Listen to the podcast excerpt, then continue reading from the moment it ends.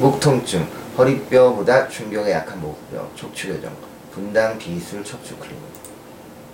목 질환은 흔히 잘못된 자세가 초래한다고 말합니다.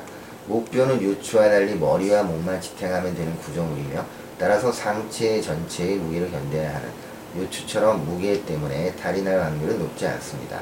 다만 목뼈는 갈비뼈에 붙어서 거의 움직임이 없는 등뼈와 전후좌우로 움직임이 있을 수 있는 허리뼈보다 회전 반경이 크기 때문에 다른 원인으로 탈이 잦습니다.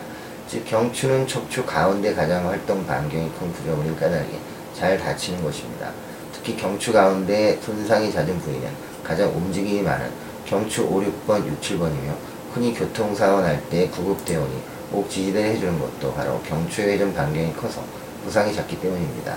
움직임이 많은 구조물은 그만큼 꺾일 위험성도 크며 요즘은 컴퓨터 앞에 앉아서 목을 빼고 작업을 하거나 스마트폰을 보느라 목을 아래로 떨어뜨린 자세를 자주 하기 때문에 목뼈가 일자목 거운목이 되기 쉽습니다.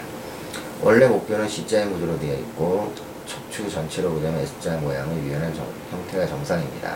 척추가 약간 휜 모양으로 되는 데는 다 그만한 이유가 있는데 S자 모양의 척추를 위에서 아래로 내리누르는 하중을 복가적으로 분산해서 충격을 완화하는 효과가 있고 따라서 잘못된 자세 때문에 경추가 점차 일자가 되고 심하게는 역시자형이 되면 충격 완화 효과가 떨어져 목 디스크를 처리할 가능성이 커지게 됩니다.